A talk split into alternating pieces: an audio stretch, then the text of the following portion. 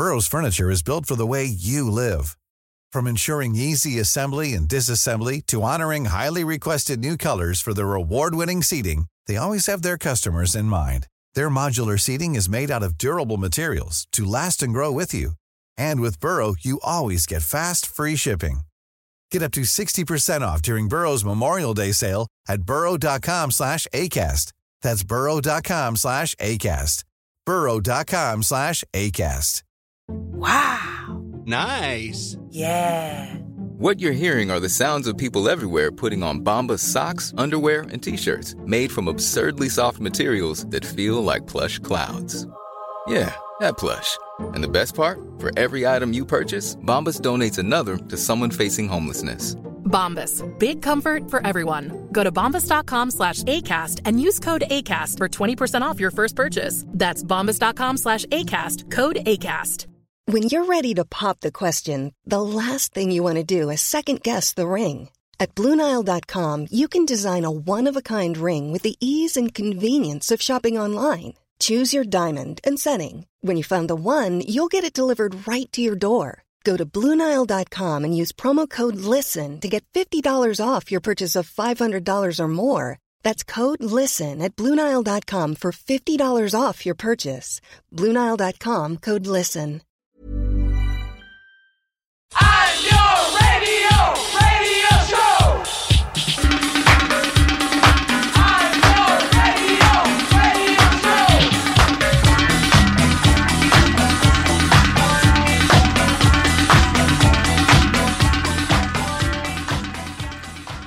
Hello and welcome to the Nialler9 Music Podcast. Yes, it is Niall here, and this week's episode is episode 140. And what we are doing is having a great chat to a lovely global celebrity teen pop sensation. That's her words.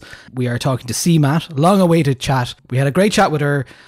We wanted to do something a bit different, so instead I talked to her about her career so far, which has been pretty immense, as you know. Myself and Andrea Cleary are big fans of CMAT so far and everything she's done, and 5 or 6 singles in. She just released a new single called Too Wrecked to Care, but she'd been dropping bangers for a while. I Don't Really Care for You, I Want to Be a Cowboy Baby, Another Day, KFC. There's lots of stuff happening in the CMAT universe, and we'll get to some of that as well. And there's a video out for Too Wrecked to Care, which you can watch at the moment.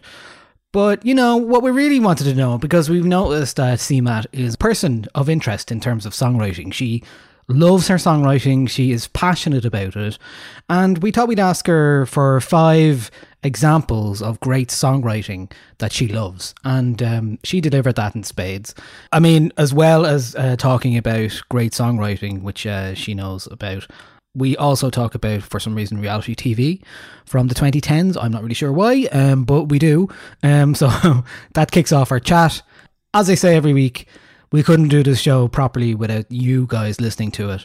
And we know you're out there, and we know you are supporting us already. If you're not supporting us, patreon.com/Nialler9 from a $5 a month really does make a huge difference to our lives.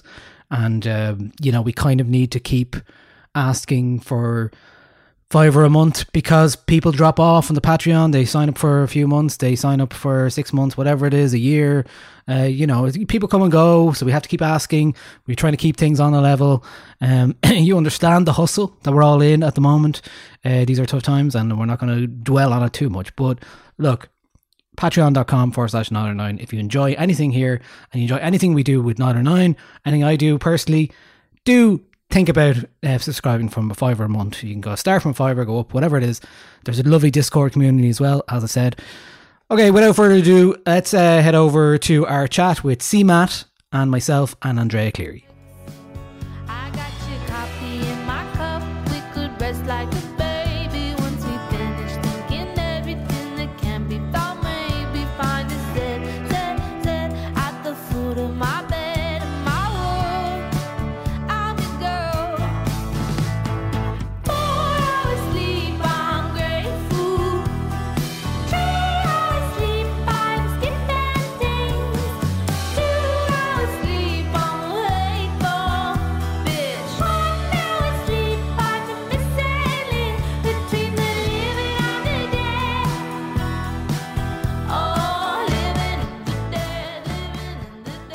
CMAT! Hello. Hi. How's it going? Good. How are you doing? I'm doing good. I'm actually on the podcast. You're dressed like an anti-drugs campaigner in a cartoon. I am. I'm dressed like a PSA made by Nancy Reagan in the 1980s, telling kids to not smoke weed. That's exactly how I'm dressed. Or also, you might argue I'm dressed like Anna Nicole Smith being interviewed on Jay Leno in 2006. That's kind of my two style icons right there. Yeah, and I think Anna Nicole Smith wouldn't want us to do drugs either. So, oh, she's my idol. My laptop, you can't see it obviously because it's on the back of the laptop and not in front of it where I am. But the whole back of my laptop is covered in a skin of the Anna Nicole Smith Show logo because I love her so much. She's a big inspiration for me. I really love her. I never got into her. I remember her show being on MTV, and I remember watching it and thinking, I don't know what this is. Mm-hmm. I don't know why it is. And I'm just going to back away from it because I don't quite understand it. I did watch that Paris Hilton and Nicole Richie show, The Simple Life, was that it? Yeah, Simple Life. I watched that and I'd be like, women are stupid. And then I grew up and I was like, oh, that was bad to think that. Don't do that. Basically, MTV in the, what would that have been? Like the mid-2000s was just a... So, it was not a good time. Yeah, I never watched The Simple Life because I didn't have that channel, weirdly enough. But for some reason, I did have, like, when I was growing up in Clonee, we had just, you know, the 16 channels or something it was. Mm. And one of those channels changed to the E Network. Do you remember E? The E Network, is what... So that's what the Anna Nicole Smith Show is on. And it's also what the Girls of the Playboy Mansion was on. And then the Girls of the Playboy Mansion spin-off, Kendra, the Kendra Show. Go Kendra, go Kendra. I was obsessed with all of that. I was really, really into it. And then that's also what the Kardashians came from. But the Kardashians was a little too late for me because I watched all that stuff when I was a child. Kardashians was definitely too late for me. I was the Ashley Simpson Show. I was into that. Oh, I love it. I know it off by heart. She was the coolest rock chick for, I'd say, about 6 months of my life. I was like, she's rock and roll. And then she is. She still is. I have that album. The first one. Pieces of Me. Oh, yeah. Yeah, Pieces of Me. I love the song Shadow on it, which is about Jessica. Living in the shadow of someone else's dream. She was so earnest. And do you remember the episode where she's going on SNL? The infamous moment on SNL when she lip syncs, gets caught out, does a jig, and then spends the whole episode kind of like masquerading. The reason why she'd done that was because she had like a really bad chest infection, and everybody knew that she just filmed all those bits where she was talking about the chest infection after the fact so that she could put it out as her statement. It was a big story on the road in Finglas that week with the two other girls that watched the show with me. She didn't deserve it. She didn't deserve that backlash. Like, honestly, people were so mean to her about it. And I mean, people have been lip syncing on Top of the Pops for decades before that. Also, and it was fine.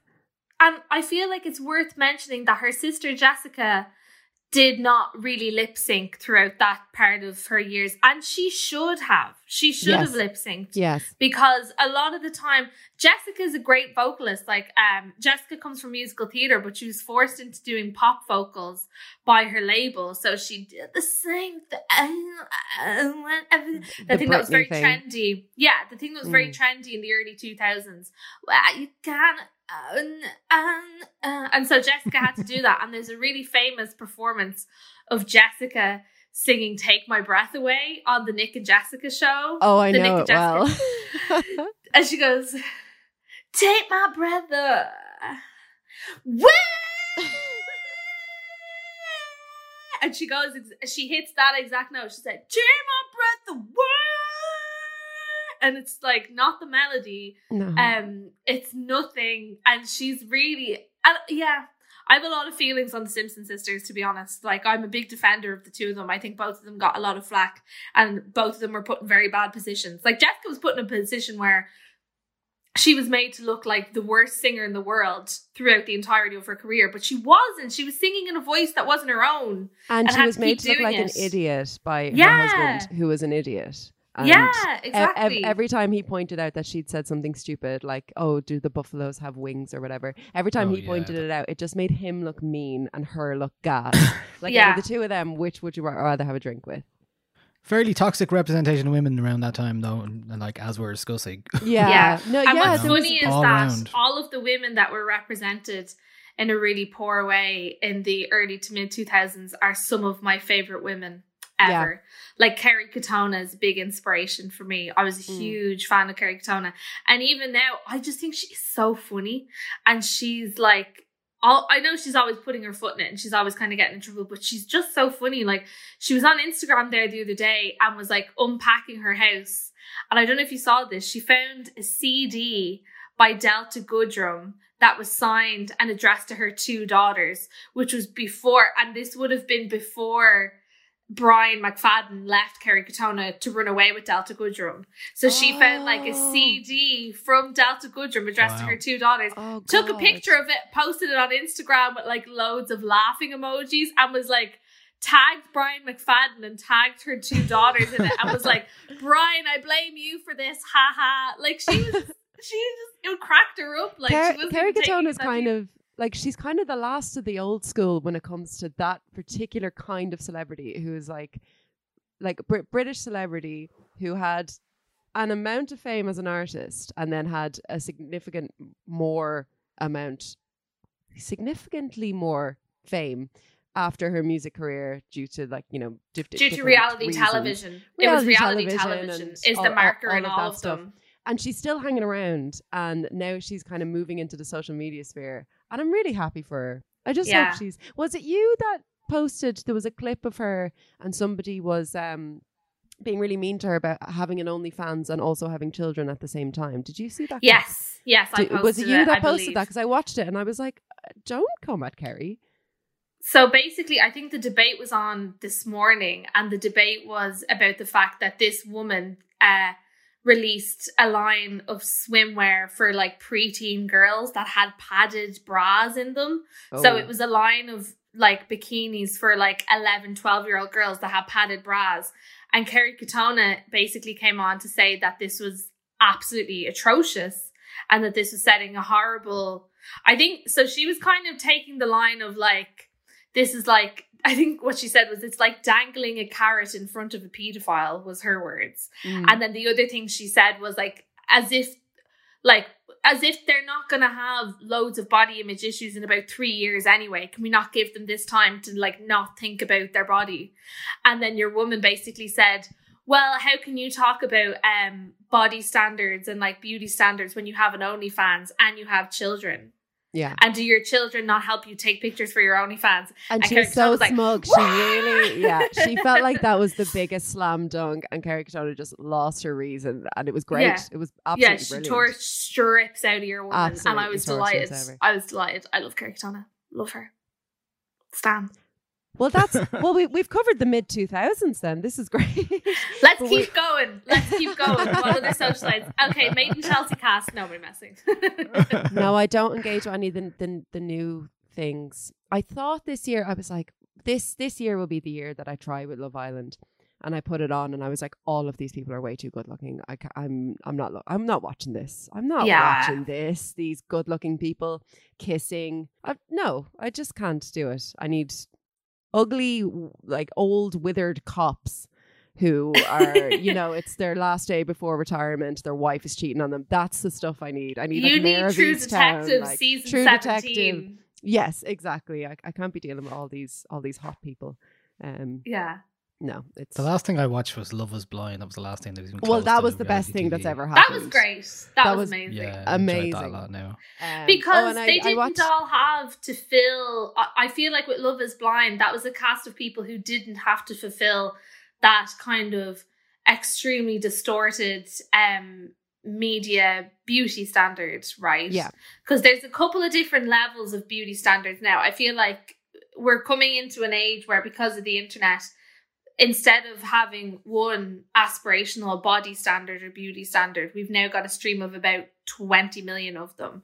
So there's different types of beauty standards that you have to fit into pocket wise in order to succeed as an e-girl or a fashion model or a Love Island contestant. And even though all of these women are all beautiful, one could not interchange into the other.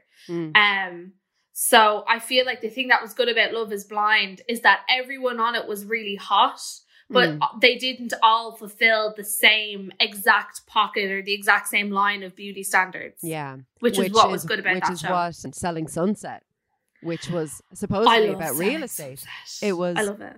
The best week and a half of my life was watching that. Like that and Love is Blind, I will always hold dear to me for getting me through like a couple of weeks of lockdown each. But all of the women in Selling Sunset looked the exact same, except maybe one of them was a brunette. Chrishell. Yeah. And it was Chrishell. And Amanza. I love Amanza. Oh, Amanza. Oh. I feel bad that we're absolutely excluding Niall from the conversation here. Absolutely. I'm sorry, Niall. What I will say is Selling Sunset. Nice just to be able to listen. Selling Sunset's amazing. You should watch it. Selling Sunset is absolutely incredible. I tried to watch that. I was not in the mood for it. I tried to tell Niall about it on the podcast once. Many people did, actually. Yeah. Many people did. It really ramps up into season 2, I feel. So season 1 is kind of just setting the scene where you're getting all of the dynamic and you're like, okay, so Chrishell is just going to be horrifically bullied by Christine for this entire season for no reason whatsoever. Cool. And then you go into the second season, everything starts to change a little bit. And now, I don't know if you're aware, sorry again to all of the Nialler9 listeners who thought they were coming on to listen about alternative music. That's not what this is. So right now, Heather just got married to Tarek. She got married and everyone was there and everyone did a group picture except for Christine. So I feel like in the 4th season, we're going to get a real like turn of events where Christine seems to be excluded. So I feel like everyone has turned on Christine finally because she's just so mean. I love her. She's amazing. Gorgeous. She's amazing. She's amazing and she's gorgeous and I love a lot of things about her, but she's also a terrible bully. Like, yeah, and I don't mean she's a terrible person, but she looks incredible all the time. I don't mean that she's a really intense bully. I mean that she's a bully who's bad at being a bully because instead of picking out people with weaknesses, she just picks out people that she doesn't like and tries to give them weaknesses by like going really hard on them for like things that don't matter. Like when Christine tried to make Chrishell look bad because she was like, I sent her a bunch of flowers when her dad died and she didn't even acknowledge them. She didn't even call me to say thank you. And Chrishell was like, I wasn't in LA. You sent them to LA and I was at home in Missouri for like a month to tie up all of the details with my dad's undertaker. She's also like, my very famous husband had been cheating on me and left me and I found out in a newspaper. It's just amazing. Anyway, we're not here to talk about this. We are here to talk to you about 5 songs that you've selected for us to discuss.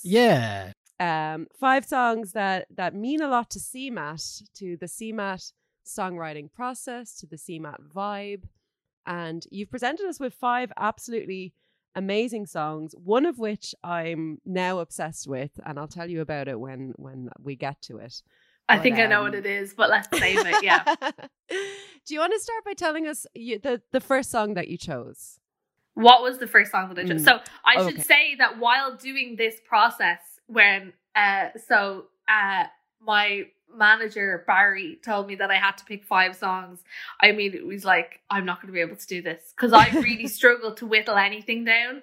So I have a master list of about 25 that I picked out yesterday. Oh, wow. And then this morning I just had to like try to pick ones that were from kind of different groups and then put them all together. But like I had a very long master list. Like I think, I can see here. So ones that I didn't pick out, like I was really ready to talk about Wonder If I Take You Home by Lisa. I was ready and I was like, no, I can't talk about Lisa yet. I can't talk about Lisa right now.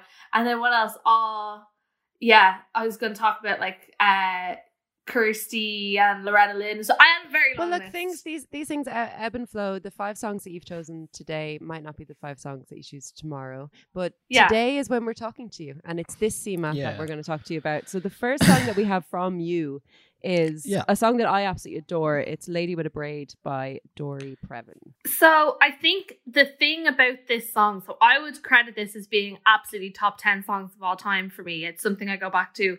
I learned it on guitar when I was like 15, 16 years old. Like, I've been singing it that long because my music teacher really got me into Dory Previn. And the thing that is incredible, the reason this song is incredible is because it is literally just a depiction of a very unhinged and lonely woman who is like having a one night stand but is being real weird about it, which is something I can relate to, I'm not gonna lie, where you get in your head where you're like, maybe I think this is a one night stand, but maybe we'll marry. Like, what if this really works out? You know, you get real weird. Like, you can get real weird during these situations. And I guess, like, there's a lot of parts of the song that just switches. So, like, the beginning of it, would you care to stay till sunrise? It's completely your decision. It's just the going home is such a ride, such a ride. And then, so when you're in that key, right, when you're in this key, she's kind of acting normal and she's just kind of describing things that are normal.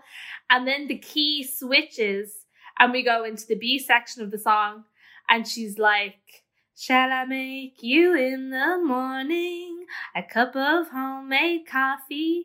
I will sweeten it with honey and with cream. When you sleep, do you have dreams? Like, that's so funny. That is so funny. Yeah, I was looking at the lyrics of it. Yeah, even that, like, it's completely your decision. It's like, oh God, okay. Yeah. All right. Well, let's play a bit of it for context. Paper, and I can watch you while you shave. Oh God, the mirror is cracked. When you leave, will you come back? Like, that's so weird. I love it. Yeah. It's weird, but it's, I would say every single woman that I have ever met ever has, like, pulled those exact moves. Like, extremely unhinged, just like, will you just stay with me forever? It's like, will you please, for the love of God, just stay over? Because, like, there's a line in like the last one. She goes back to the would you care to stay till sunrise? It's completely your decision. It's just the night cuts through me like a knife. Would you care to stay a while and save my life? And like to go from the, like, the kind of aloof, like, oh yeah, you can stay over. It's just, it's really hard to get a taxi at this time. And, like, you know, I'm in the middle of nowhere. And then she's like, oh no, if you leave, I will die. So it's so funny. Right. It's literally... Let's play the song. Let's play the song. Would you care to stay till sunrise? It's completely your decision. It's just that going home is such a ride, such a ride. Going home is such a ride. Going home is such a ride. Going home is such a low, lonely ride. Would you hang your denim jacket near the poster by Picasso? Do you sleep on the left side or the right, or the right? Would you mind if I leave on the light? Would you mind if it isn't too bright? Now I need the window open, so if you happen to get chilly, there's this coverlet my cousin hand crocheted. Do you mind if the edges are frayed? Would you like to unfasten my braid? Shall I make you in the morning a cup of homemade coffee? I will sweeten it with honey and with cream. Sleep, do you have dreams? You can read the early paper And I can watch you while you shave. Oh God, the mirror's cracked. When you leave, will you come back? You don't have to answer that at all. The bathroom door is just across the hall. You'll find an extra towel on the rack, on the paisley pattern papered wall. There's a comb on the shelf. I papered that wall myself. That wall myself. Would you care to stay till sunrise? It's completely your decision. It's just the night cuts through me like a knife. Like a knife. Would you care? All right, okay. Such a lovely little jam there. That was really nice. So you say your music teacher got you into Dory Previn. Is this song in particular? Yeah. So my music teacher is a woman called Pat Morris, and I had her from first year in secondary school all the way through to sixth year. So she was probably the longest consistent teacher that I ever had. All my other teachers in secondary school kind of came and went, but I had her for every single year the entire way through. And she just loved me. Like, I remember from when I was 12, she loved me. And she's kind of one of these teachers that I feel, and I think it's okay that I'm naming her when I say this, I feel like she had very obvious favorites. And I was very into the fact that her favorites were always the people who weren't necessarily as good at music. Like, because I was not like, you know, a lot of the other people in my class were far better at music than I was in a technical sense. Like, they all, you know, a lot of people were doing grade 10 piano and stuff and were playing in the flag and winning flag competitions every year. And I was doing nothing of the sort. I was doing nothing like this. But she loved, I think she just loved girls who were singers and just enjoyed music for absolutely no reason. That was kind of her favorite student. And I was that, like, in buckets. Like, I had no skills. And like, she, I remember, like, when I was doing my leaving cert, she, like, let me come over to her house and do extra grinds in, like, the theoretical side of the exam. And she, like, just for free, she's just like, just come over, Alana. She used to call me Alana. Come over, Alana. And, like, sorry. Just get why did she call you Alana? Don't know. Don't really know. Is that the girl from Tomorrow? No, I think it might be. I forget what part of the country she's from, but I know people will call Alana, like, it's an Irish language thing. So you'll say Alana, right, but what you mean is Alanov. Oh, okay. Like, my baby. I've never heard that before. Babe. I thought she was just like, you look like an Alana, so I'm just going to refer to you as Alana. I thought that's what it was for pretty much my entire school journey. I just thought she called me Alana for absolutely no reason. But this is something I found out later, was like, this is a thing in certain parts of the country where you'll say, like, Alana, Irish, but like, you mean for Alana. A child, like, yeah, like Alana. Yeah, Alana. Like that kind of thing. Yeah, yeah. I once worked with a man who, for 3.5 years, thought my name was Adrian, and I never corrected him, and I got a card when I was leaving, and I saw that he'd signed it, and all over the card from other people was, sorry to see you go, Andrea. And I'm sure when the card got to him, he just put his head in his hands and was like, oh God, what have I done?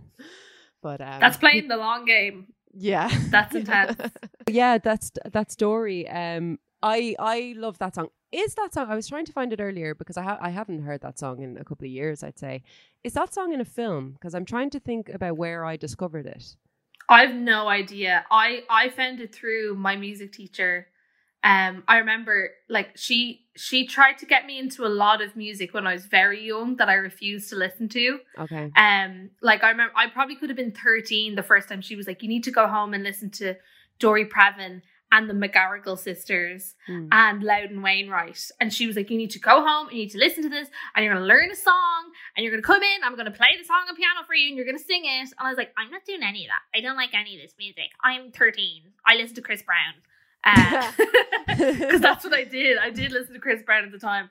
And so she was like, no, Alana, you've got a voice. You've got this voice. You have to start singing country music. I was like, I don't want to. I want to sing music like Chris Brown. Which is so funny to think of now. So it took us, like, she was basically bullying me into listening to a lot of this kind of 70s freak folk.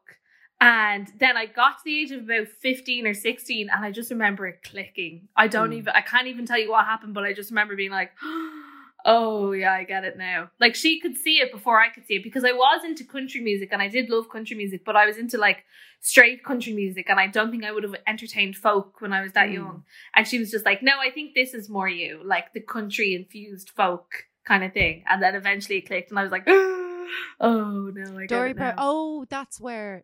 Sorry, yes.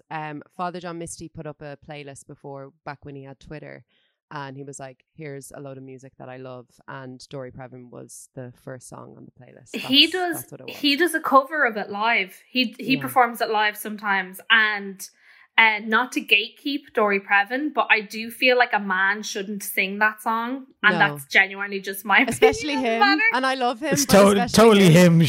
I would expect him to pick that song to do it. All right. Oh, yeah, I understand why he loves it. I understand why he gets it. I can totally see why that would be very, very influential towards him, because it makes the singer look like bad. It makes the singer out to be a bad person, and that's his whole brand. But yeah, he should also have the sense to know that it doesn't work if a man sings it. Yeah, it doesn't work if a man sings it. But I love him. I love him a lot. So he can get away with most things, but I am going to gatekeep Dory Previn from him. That's just my prerogative. All right, cool. Well, your second choice then is from Charlotte Dos Santos. It's called It's Over Bobby. This is a newer song, 2017, Brazilian Norwegian singer. Yeah, let's play the song first and then.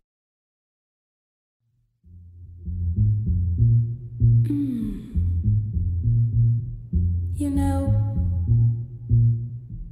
I think it's time for you to know how I really feel.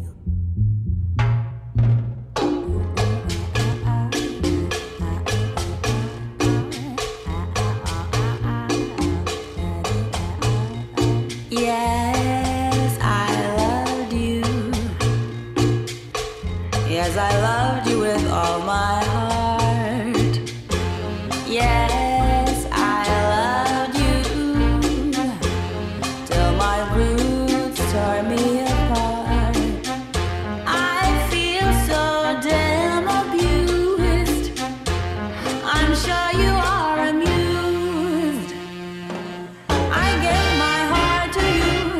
Loving you was hard to do. I would never do it over. Only you, not a game for two. I'm glad it's over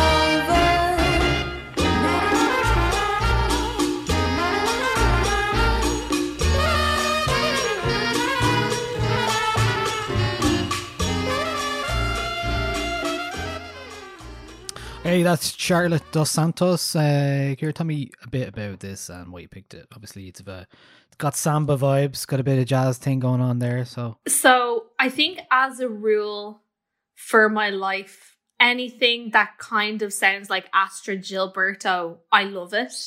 That's kind of my rule of thumb. I love this song in particular. So I love Charlotte Dos Santos. I think she's amazing. I think she's really, really great. And I think she may be someone like me who wears her vintage influences kind of on her sleeve with her music and her production and everything. But she does it really well. And I think, like, even though this is a song that obviously takes a lot from like bossa nova and like older Brazilian music, like, it just sounds so fresh and it sounds cool. And in particular, the reason I love this song, and this is something I love if I hear it in any song, is there are talking segments. There are like recitations. And this is a real country music thing as well. But in the middle of the song, there's this bit where she's like, yes, it's over. I am done. And she says it, just the way she says it is very cool. She's like, I am done. So you can take all your little things. And I just think it's really dramatic and theatrical. And I don't know why this, I've been listening to the song a lot recently. I think this is kind of a summer jam for me. This song, me and my friend Emily, she loves it as well. So whenever I'm in London and it's like a summery moment in London and there's like Pims on the roof somewhere in a jug and I'm living my posh London, North London mom fantasy, I will put this song on and I will jam out. And I think she's a great writer. I think she does everything she does really well. And I love the song. It's fun. And it's like, ooh, loving you. I just love it. It's a great summer song. I didn't know it before listening to the playlist, and I didn't know her either. And I was listening to it and I was like, what is this? This is like Nancy Sinatra. I'm like, this wouldn't feel out of place on like the opening credits of a Quentin Tarantino film. It was like really cinematic. I love the brass that comes in. And then when I went and looked at I was like, oh, when's this from? I went and looked at when it was released, and I'd like, my jaw dropped. I was like, this is modern. I was surprised. Yes, yeah, I was surprised. Yeah, it's absolutely fantastic. Is the rest of her music, does she, I think she only has an EP out at the minute, does she, or does she have albums out? I think she, 2017, I think that's an album, maybe this, the Clio album. And is she's this been releasing stuff this year. The rest of her stuff. If you like this, would you like the rest of it? I think she kind of takes her whims and she goes, like, this is a particular, I think of all the songs that she has, this is one where she really doubles down on her like vintage references, and for some reason, like because of that, it sounds cooler to me, or it sounds like, I think it's really hard to pull off music that sounds old, new, especially to me, to my ear. I can pick that it kind out of a vintage, mile away. Especially, it just sounds like it came from a dusty vinyl somewhere, and it's a really tough thing to do. Yeah, because she's got a great band. If you get like a press email or something that says like Bossa Nova inspired, it's usually like maybe it's a band taking like a little bit of inspiration from the rhythm or something. But I'm really excited to see an artist, like, because I absolutely love Bossa Nova music. And yeah, me too. It's really exciting to see an artist who's just like really, really leaning into it and not afraid to lean into the kind of the cheesier side of it as well, because bossa nova music, it is kind of like sultry and cheesy, and it's a lot of fun. It's loads of fun. I'm a big Astrud Gilberto fan, and I feel like a lot of girls my age are really big Astrud Gilberto fans, and there's no explanation for it. Like, I know loads of girls who are in their early 20s that are like, I've been listening to Astrud Gilberto for years, and you're like, why? And you're like, I don't know. Like Kahlia Uchis maybe is a bit more explainable because she got the records off her parents, but like Kahlia Uchis always says, like, the only artist that she listened to as a child and the person that she became the most obsessed with in the history of her life is Astrud Gilberto, and because of that she sings the way that Astrud Gilberto sang. And I don't know, can I swear? Am I allowed to swear on the podcast? Yes, of course. Yes. Bitches love Bossa Nova. Like, bitches love Astrud Gilberto. Yeah. Billie Eilish has a Bossa Nova song on her new record coming out. Well, I don't know. It's called Billy Bossa Nova, so I'm assuming it's a Bossa Nova song. Bitches love Bossa Nova. It's just, it's sexy girl music. When we all watched The Talented Mr. Ripley when we were like 13, maybe that just really formed something in us. I know it did for me. That was me being like, oh, jazz music seems cool. This is cool, because my mom always said that she didn't like jazz because she thought jazz was like, mom, I adore her, I love the bones of her, but she doesn't know anything about music. Like, I did not have like a very musical family growing up, and she'd be like, I don't like jazz, it just feels like it's not going anywhere, and all the time. So I sort of like took that to heart. So then my big kind of revolt in teen years was being like, yeah, well, mom, I'm listening to jazz now, so screw you. Jazz and emo music. So, but the two pillars of Andrea Cleary. That's it. Yeah. But I think she'd like this, and I think she'd like bossa nova music. It's a bit more accessible. According to her Instagram, it's pronounced Charlotte Dos Santos. Charlotte. There we go. That's me told. Charlotte. Yeah. Charlotte. Yeah. Charlotte. So if you know any Charlottes, you can start calling them that. Okay, your next song is from an Irish singer-songwriter of some repute Waterford and some renown. Yeah, I forgot Waterford, I picked this song. Man. Oh, I love this song. Oh, I love him. Oh, yeah, I'm ready. I'm ready. It is Gilbert O'Sullivan, and the song is called "What's in a Kiss."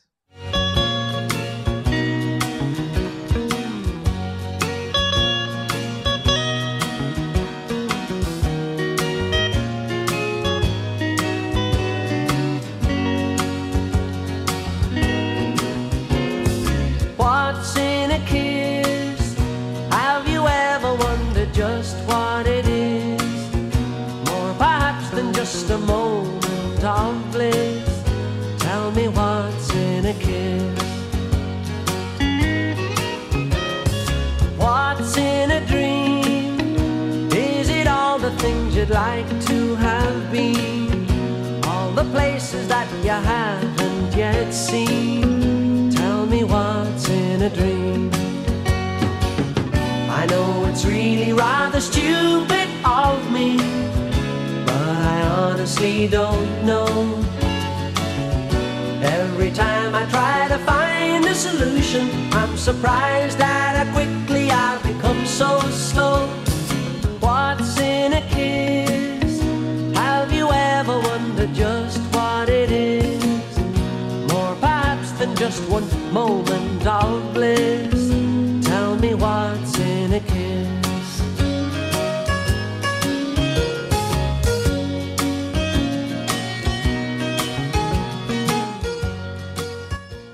So that's Gilbert O'Sullivan, "What's in a Kiss." You may know Gilbert O'Sullivan from, I guess his biggest tune is Alone Again, naturally. What a CMAT. Talk to me about your love of Gilbert. So I don't know when it started, but I feel like he's kind of been like in my life for a very long time because all of my family are from Waterford. So like all my, we're like the Dublin cousins, but all of the rest of my mom's side of the family are all in Waterford, Dungarvan, shout out Dungarvan. And I feel like he's just always been around, and he's just the best songwriter that the country's ever produced other than me. Of course, I have to get that in there. But like, he is literally the best songwriter that this country has ever produced. And it's crazy to me. There's something about his music that brings me to a very safe place, even when he, you know, maybe in a song like Alone Again, naturally, when he's literally talking about throwing himself off of a church to kill himself on his wedding day. Like, even then I'm like, like, yeah, go old Gil. I think the thing that is most inspirational to me about Gilbert O'Sullivan is, in terms of as a songwriter, is as well as obviously him just having these incredible structures and like such an amazing ear for like really intriguing melody, is he always manages to put quite a lot of colour into his lyrics. And I guess what I mean by that is he'll always put in a word that you like haven't thought of in a while, or like he'll describe, he's really good at being really visual. So I just wanted to pull out a lyric from this song because I wrote a song that is going to be released at some point soon that was directly inspired by this particular song. I could have picked any Gilbert O'Sullivan song, I know them all. That's not an exaggeration. This is actually a deep cut. This is a rare track for him. This is on his like rarities. But there's a lyric towards the end of the song, it's like, anytime you need a light refreshment, baby, you can count on me. Do, do, do. I am your very own delicatessen. Well, who can supply you with your every need? I love that lyric. I love it so much. Like, he was able to fit the word delicatessen into a love song. And I think that's why he's the master. So I literally heard that and I was like, I'm going to write a song with the word delicatessen in it. And I have. And I've done it. And nice. I've done it specifically for Gilbert because I just think he's brilliant. I know he's probably a weird guy from everything that everyone has ever written about him ever. But I just don't care is what I would say. I just simply don't care. I think this is a man who is like driven to the point of madness by his desire to just make really good music. Like he said this as well himself, like he never had a girlfriend. I don't think he had a girlfriend or any kind of relationship or romantic relationship or anything until he was in his 30s, because he thought that falling in love was going to distract him from writing good songs about love. Mm. Like he said that he literally forced celibacy on himself so that he wouldn't interrupt his creative process. It's a very vocational kind of view of love songwriting. That's like Enya, as we discussed recently, who was like, no, don't want a partner. Not for me. Same, thanks. Like music comes first. Yeah, absolutely. He's like a music priest. He is like the priest of music. And he's so good, with good reason. Like he's just, I just think he's so underrated in the, like I know he was hugely successful in the late 70s, early 80s. And I know he was super popular and that he had like, I don't know, like Justin Bieber levels of fame in the UK and Ireland, where he was like a poster boy and everything. And I know he was that famous, but I feel like his success hasn't necessarily translated as well as it should to the modern era. Like I do feel like we should be talking about him as if he is U2. He doesn't come up on the kind of lists of great Irish songwriters. I think people probably lumping him into categories with... actually, I'm not going to badmouth any show tune people, but you know, like maybe a little bit less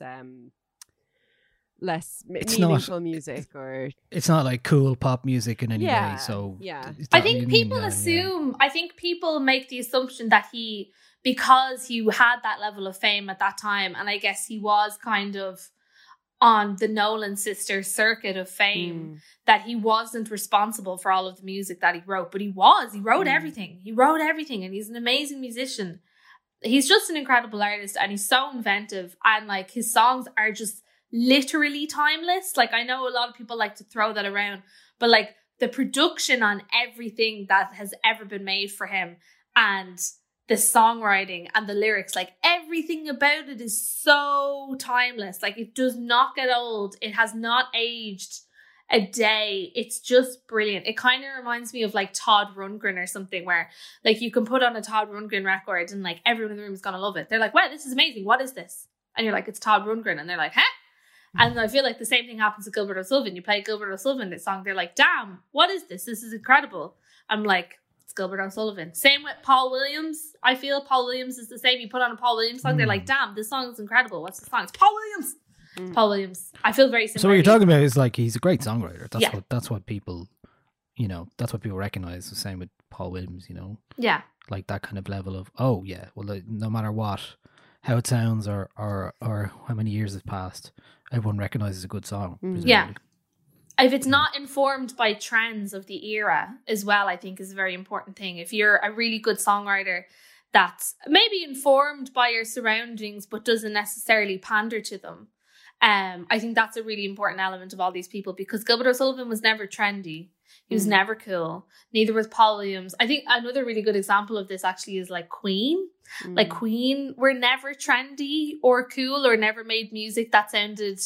like it was taking from stuff that was going to get on radio or whatever, but it just managed to anyway. I always think that's a really important element of songwriters who stand the test of time. And I think he's an amazing example of one of them.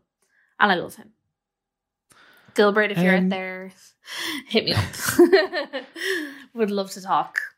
I would love to hear a duet of the two of you singing this song. I think that would be really lovely. We'll put the feelers out for you. We will do our best. He could be the Tony Bennett to my Lady Gaga. Yeah. Yes. You know what I mean? Yeah. We could do that record. Irish style. Yeah. Lovely. Yeah. And he's, brilliant. You know, he's 74. He's still probably able to bop away with the rest of them, you know. He was doing shows. He was doing loads of Vicar Street shows. Yeah, we do Borg Gosh Energy Theatre, I think, recently. Bob. Yeah. Yeah. So I think he seems to do shows a lot. Yeah. He does. Well, I mean, still whenever you could. Yeah.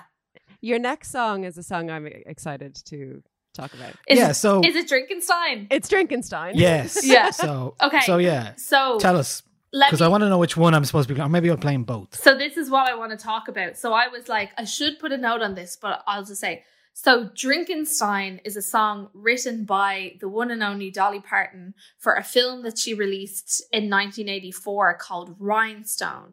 The film this, the basic premise of the film is that Sylvester Stallone is like a car mechanic and Dolly Parton is working in a country nightclub. I guess something along the lines of like Bluebird Cafe in Nashville or something.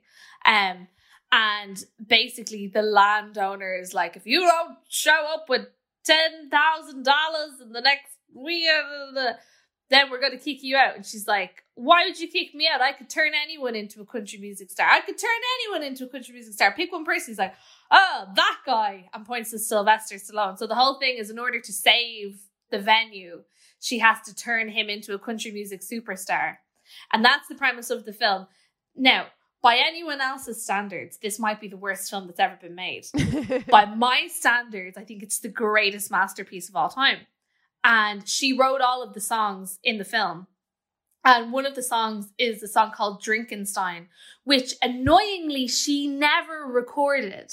So she has never recorded a version of this song. She's never done a studio version of the song. The only version of this that exists of Dolly Parton singing it is one that she did live during a promotional tour for the film. But the film tanked so badly that she basically didn't want anything to do with it afterwards. Dolly. So the only recorded proper studio version recorded of it that exists is Sylvester Stallone's. And it is, quite frankly, unlistenable. It is so bad. And well, really we might have to listen to a bit of it. We definitely have to listen to it. Okay, we can listen to the Sylvester. I have both versions. So stick on a bit of Sylvester. Yeah, okay, right. This is Drinkenstein. From the album, I think. The original soundtrack. Yeah. I love this song. I'm just going to go to Thriller. But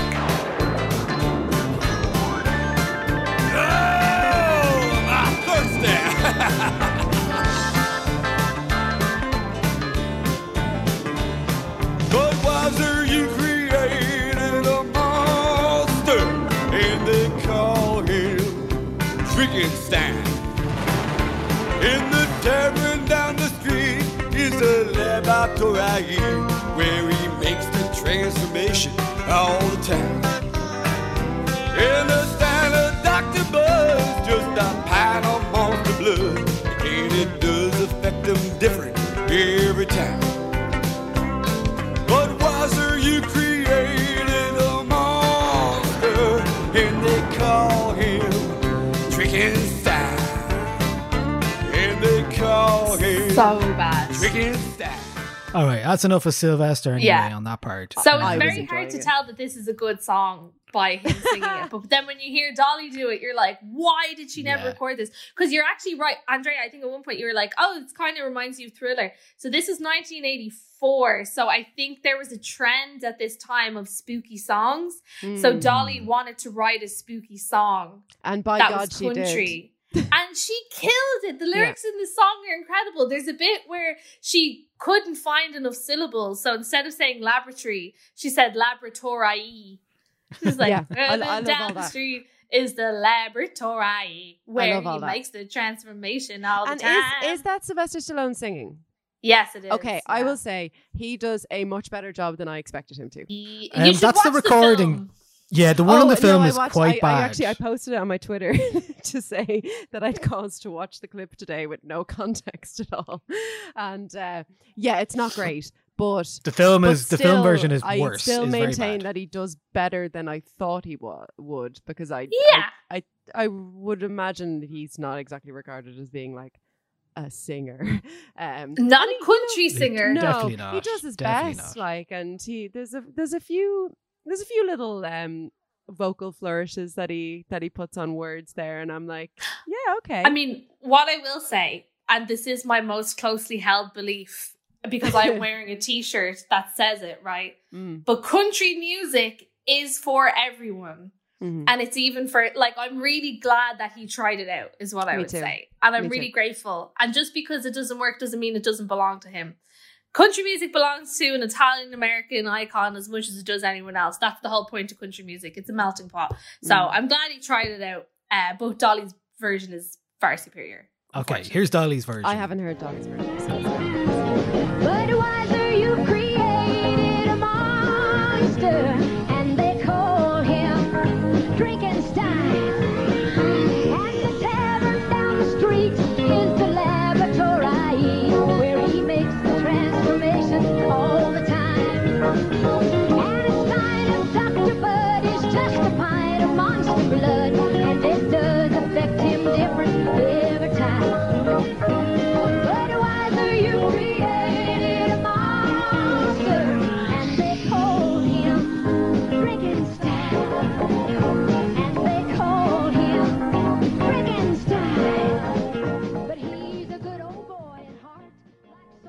I have never wanted to hear a studio recording of a song more in my life.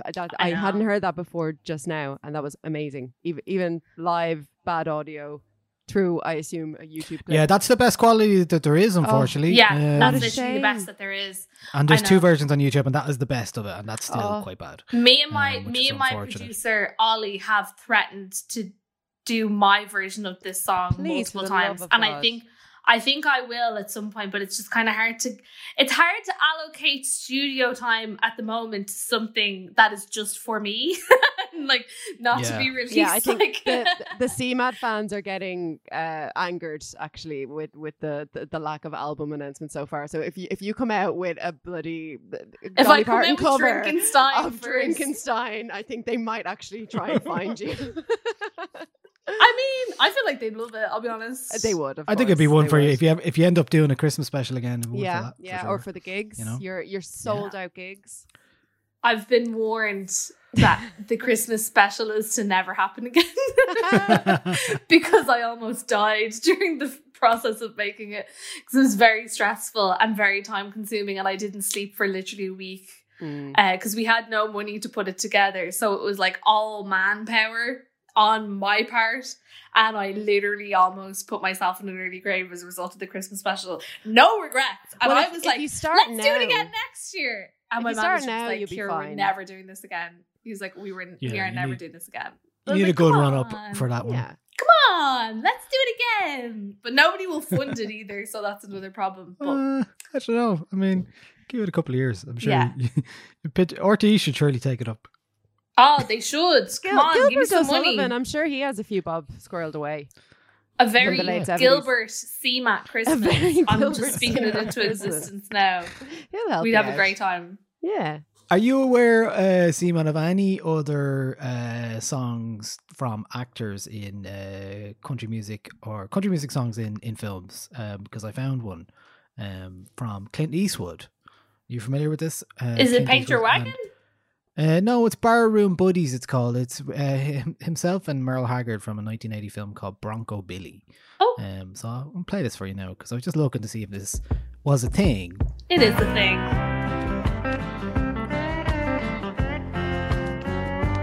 This is Clint Eastwood, did you say? This is Clint Eastwood and Merle Haggard. Ooh. Hey, I want to sing till the feeling gets right. Well, let's harmonize, we'll be dynamite.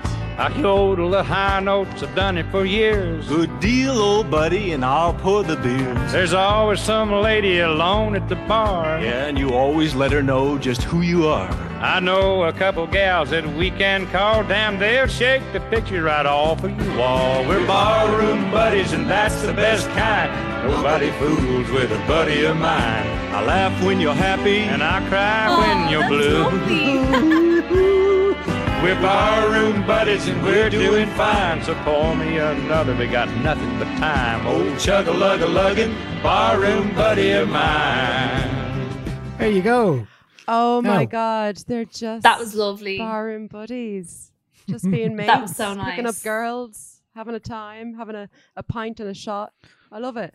There you go. Yeah. That was so sweet. I love the boys. Love the boys. Yeah. Just hanging out. That's like their version of like Chelsea Dagger coming on at a festival, just arms around each other, slapping like Carlsberg all over each other's shoulders. I love that for them. Yeah, well done, boys. Yeah. I was going to go into CMAT's final track, which is another modern track. It's been a year since we talked. When did this come out? It's been less than a year, because I haven't experienced my second August with the song August yet. Yes. I'm very excited for the month of August to come up, just so that I have an excuse to sing the song all of the time.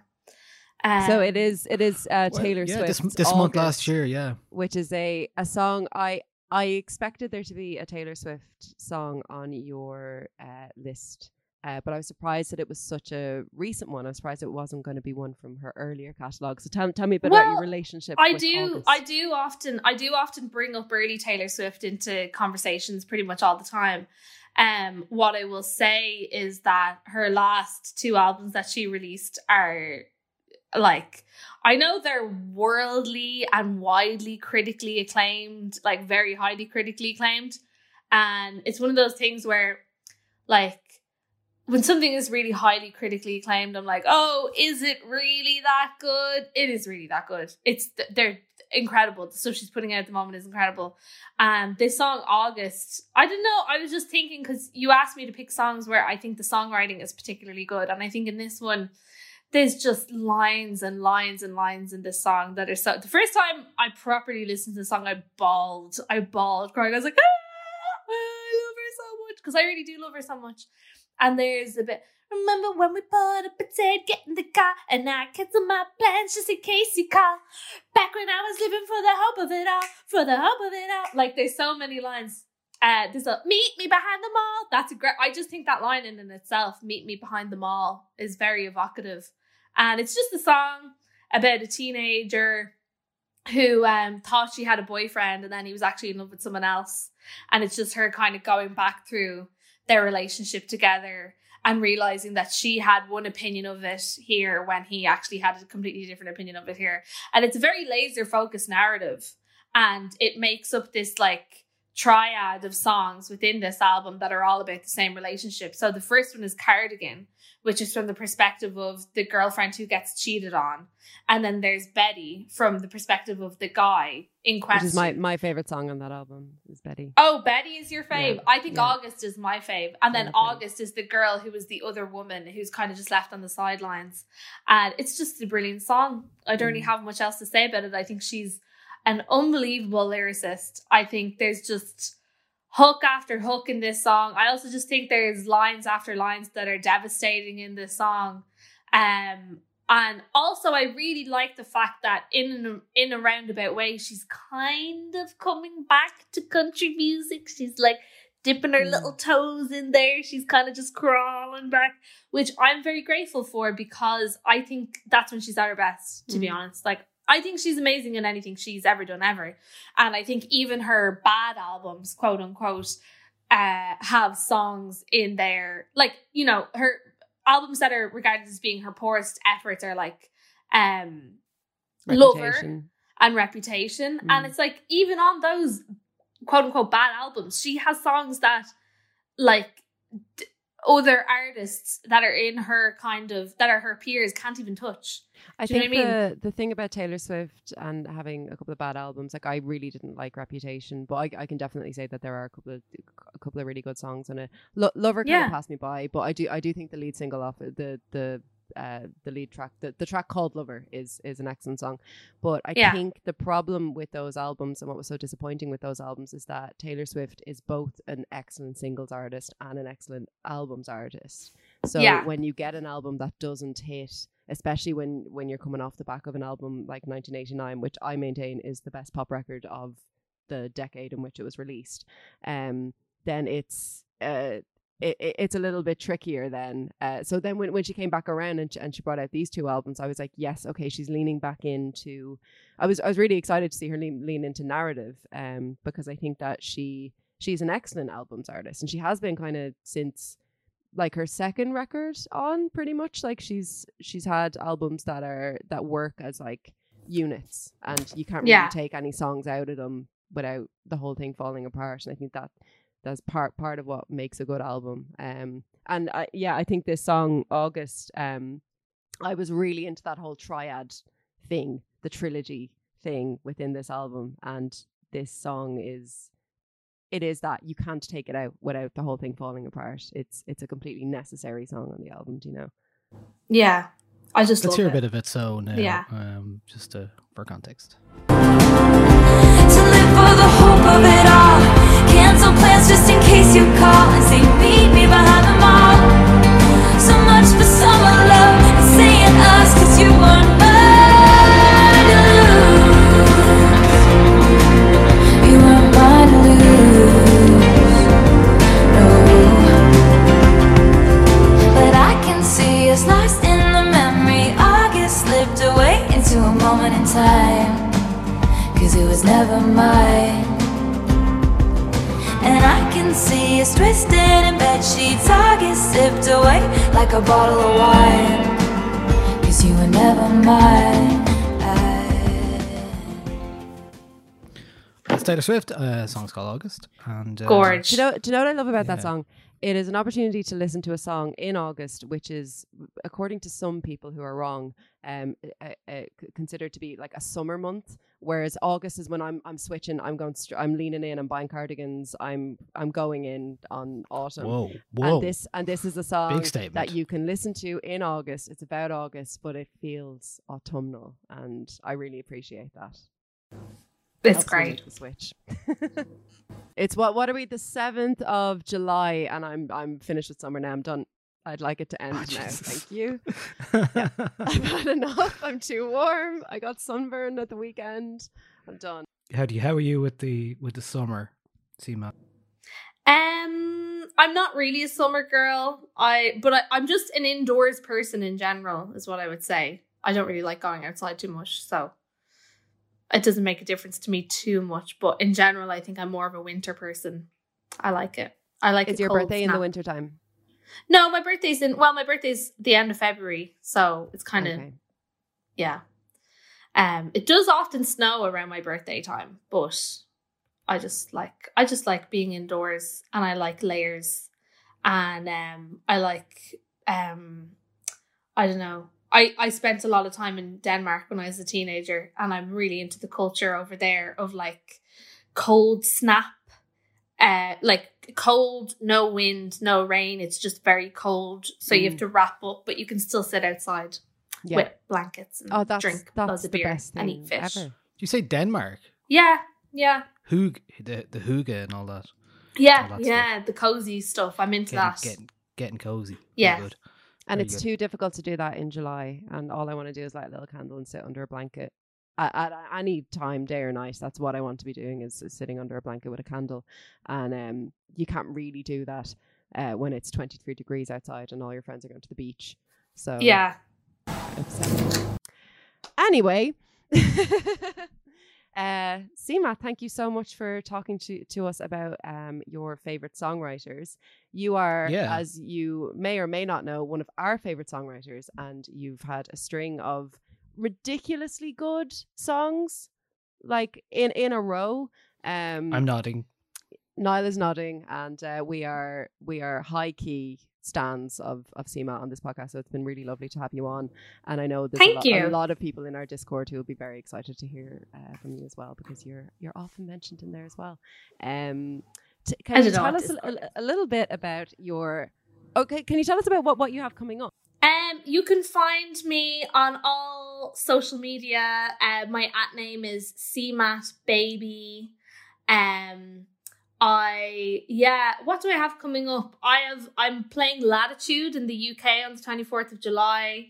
I'm playing Wilderness Festival in August. Yeah. I'm supporting Declan McKenna on tour for pretty much most of September. That's all around the UK. I think all those shows are sold. I think everything I've mentioned is sold out though. And then I have lots of live shows, but they're all sold out.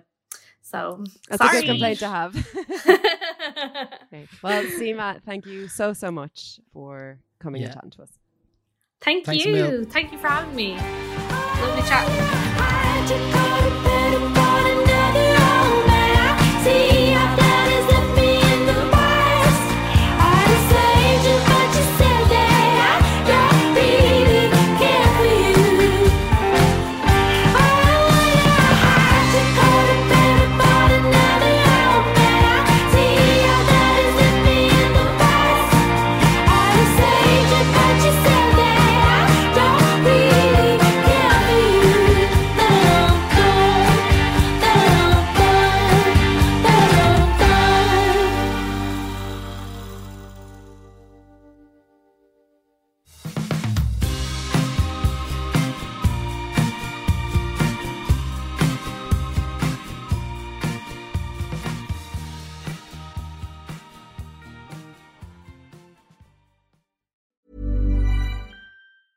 A lot can happen in 3 years, like a chatbot may be your new best friend. But what won't change? Needing health insurance. United Healthcare Tri-Term Medical Plans, underwritten by Golden Rule Insurance Company, offer flexible, budget-friendly coverage that lasts nearly 3 years in some states. Learn more at uh1.com.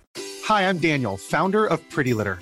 Cats and cat owners deserve better than any old-fashioned litter. That's why I teamed up with scientists and veterinarians to create Pretty Litter. Its innovative crystal formula has superior odor control and weighs up to 80% less than clay litter. Pretty Litter even monitors health by changing colors to help detect early signs of potential illness. It's the world's smartest kitty litter. Go to prettylitter.com and use code ACAST for 20% off your first order and a free cat toy. Terms and conditions apply. See site for details. Planning for your next trip? Elevate your travel style with Quince. Quince has all the jet-setting essentials you'll want for your next getaway, like European linen, premium luggage options, buttery soft Italian leather bags, and so much more. And is all priced at 50 to 80% less than similar brands. Plus, Quince only works with factories that use safe and ethical manufacturing practices. Pack your bags with high-quality essentials you'll be wearing for vacations to come with Quince. Go to quince.com/pack for free shipping and 365-day returns.